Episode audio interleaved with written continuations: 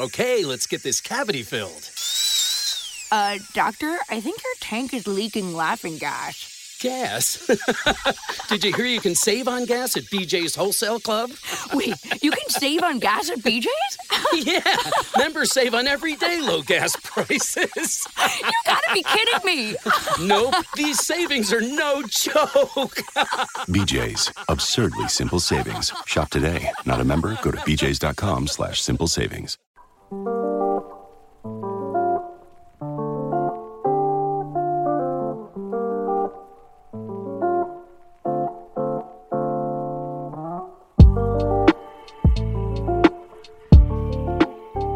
che invece ha saputo subito tutto è Hitler nel suo quartier generale di Rastenburg in Prussia orientale. E Hitler dà di matto. Un ufficiale del suo Stato Maggiore ha scritto, in due occasioni vidi il Führer fuori di sé, in un vero e proprio attacco di follia. Quando seppe dell'attentato partigiano di Via Rasella a Roma, e quando seppe che Parigi non era stata distrutta, come lui aveva ordinato, prima che c'entrassero gli alleati. Quella sera si discute convulsamente la rappresaglia fra il quartier generale di Hitler, il comando delle SS a Roma, Dolman, il comando della Wehrmacht in Italia, Kesselring, il comando della Gestapo, Kappler. Questi ultimi tre hanno tutti detto concordemente che loro hanno fatto il possibile per ridurre il numero delle vittime. Era Hitler che aveva perso la testa e voleva far ammazzare 50 italiani per ogni tedesco. Noi, dicono Kappler, Dolman, Kessering, gli abbiamo detto che era una pazzia, che non se ne parlava neanche. Alla fine siamo riusciti a abbassare la cifra.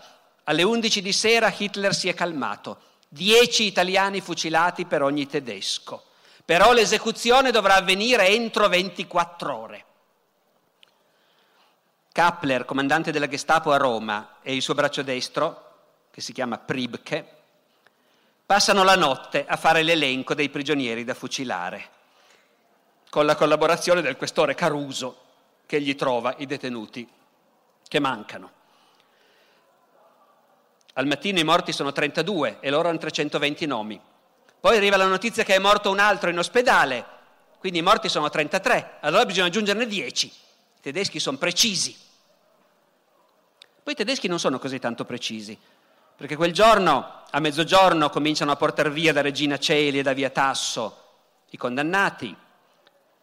Le esecuzioni alle fosse ardeatine cominciano intorno all'una e mezza del pomeriggio e durano fino a sera, l'attentato è stato alle 4 del giorno prima e Pribke e Kappler, che sono lì che contano gli ingressi alle fosse ardeatine, a un certo punto si rendono conto che non gli hanno portato 330 uomini, ma 335. Per sbaglio ce ne sono 5 di più. Che si fa? Kappler e Pribke decidono, già che ci siamo, fuciliamo anche questi. Un superstite del battaglione Botzen attaccato a Via Rasella, il furiere Hans Plack, ha dichiarato al processo Kappler, virgolette, la rappresaglia alle fosse ardeatine fu fatta nel massimo rispetto della legge. Alla fine rimasero soltanto ebrei, comunisti e altra gente così, nessun innocente.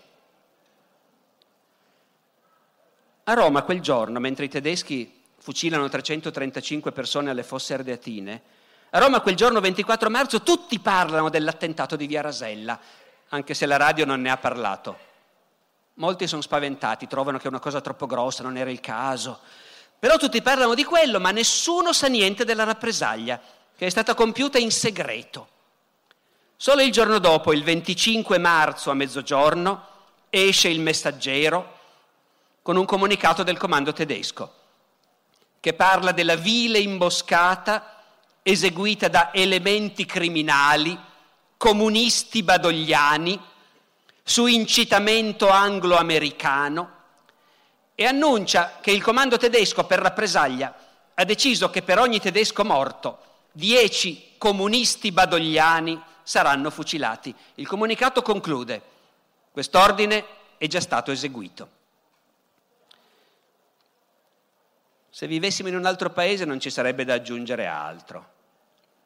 Ma noi viviamo in Italia, dove i fatti contano meno dell'ideologia, dove ognuno si reinventa la storia come piace a lui e perciò non possiamo non concludere ricordando l'incredibile leggenda che è stata costruita intorno ai fatti di Via Rasella, per screditare i ragazzi che avevano attaccato i tedeschi. E la leggenda secondo cui i nazisti, prima di compiere la rappresaglia, avrebbero chiesto che i responsabili si presentassero, garantendo che in quel caso gli ostaggi non sarebbero stati fucilati. Questa idea, secondo cui i gappisti erano dei criminali e i martiri delle Ardeatine erano morti non per colpa loro, ma al loro posto, questa idea ha una genesi che è stata studiata e risale all'osservatore romano. Il giorno dopo la strage delle fosse ardeatine, il giornale del Vaticano scrive un articolo in cui racconta i fatti e chiama i morti tedeschi di Via Rasella vittime e i 335 fucilati delle fosse ardeatine, virgolette, persone sacrificate per i colpevoli sfuggiti all'arresto. Che ci sia anche qualcun altro colpevole magari di averli fucilati, il giornale del Vaticano non, non lo dice. La leggenda vera e propria, secondo cui i tedeschi avevano chiesto ai responsabili di presentarsi, viene diffusa già qualche giorno dopo dal federale di Roma, Pizzirani, il quale deve gestire lo shock di una città che è totalmente sconvolta adesso che sta venendo fuori quello che è successo. Perciò il federale Pizzirani mette fuori la voce che se si fossero presentati i colpevoli la rappresaglia non ci sarebbe stata. E da allora un'infinità di persone nel nostro paese ci crede in buona fede. Il fatto, che, il fatto è, scusate, che i tedeschi non si sognarono neppure di pubblicare un manifesto in cui chiedevano ai partigiani di presentarsi e neanche di avvisare che ci sarebbe stata una rappresaglia. Le fucilazioni delle fosse ardeatine avvennero entro 24 ore, come aveva ordinato Hitler, e in totale segretezza, perché come disse Kappler al suo processo, avevano paura che se si fosse saputo che fucilavano 300 persone, Roma sarebbe insorta. Kappler dichiarò che loro non si erano neanche preoccupati di cercare i veri colpevoli. Tanto erano sicuri che la popolazione li avrebbe coperti, e anche questo è indicativo. Al processo di Kesselring gli fu chiesto se non avevano pensato di chiedere ai partigiani di Via Rasella di presentarsi. Il maresciallo Kesselring disse, eh, a pensarci adesso non sarebbe mica stata una cattiva idea. Allora gli hanno chiesto, ma non l'avete fatto? Ma no che non l'abbiamo fatto, ha risposto Kesselring. Però una volta che la discussione è impostata così non se ne esce più. E così c'è stato chi ha detto, anche se i tedeschi non l'hanno chiesto, dovevano presentarsi lo stesso. Chi fa un attentato poi si presenta. C'è chi ha detto non dovevano fare l'attacco perché sapevano che i tedeschi poi avrebbero ucciso dieci persone per ogni caduto. E anche qui infinite discussioni per decidere se sapendolo bisognava fare l'attacco lo stesso oppure no finché gli storici non se ne sono occupati e hanno scoperto che appunto fino a quel momento mai i tedeschi avevano fucilato dieci persone per rappresaglia per ogni caduto. A Roma c'erano stati innumerevoli attentati, moltissimi tedeschi uccisi e mai c'era stata una rappresaglia in quelle proporzioni. Mai nessun manifesto l'aveva minacciato. L'unica cosa che i tedeschi avevano sempre detto e ripetuto e che i gappisti sapevano, perché quello sì stava scritto sui manifesti, era chi attacca i tedeschi sarà punito con la morte. Il risultato è surreale perché i nostri alleati, lo Stato italiano legittimo allora combatteva al fianco degli anglo-americani e uno dei 17 ragazzi di Via Rasella morirà poi combattendo al fronte in divisa italiana nell'esercito italiano, combattendo contro i tedeschi. I nostri alleati sono rimasti stupefatti e ammirati dell'attacco di Via Rasella.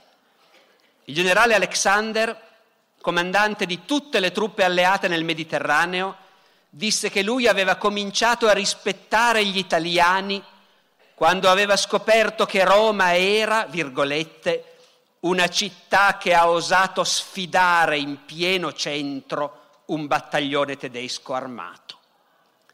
Sarà per questo nuovo rispetto per gli italiani, sarà più probabilmente perché il giorno dopo via Rasella i tedeschi smettono di far passare i loro convogli dalle consolari e evacuano a tutti gli effetti Roma, sarà per questo che Roma, che fino al 23 marzo era bombardata dagli americani ogni giorno, dal 23 marzo per due mesi non viene più bombardata.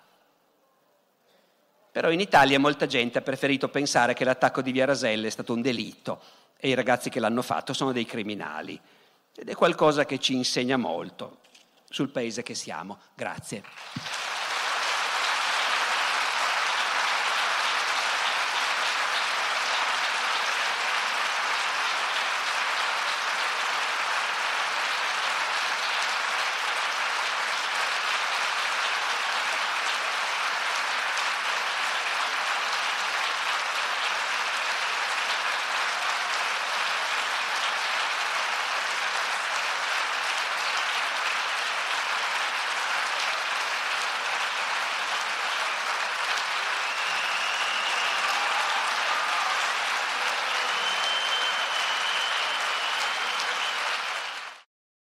With the Lucky Land slots, you can get lucky just about anywhere.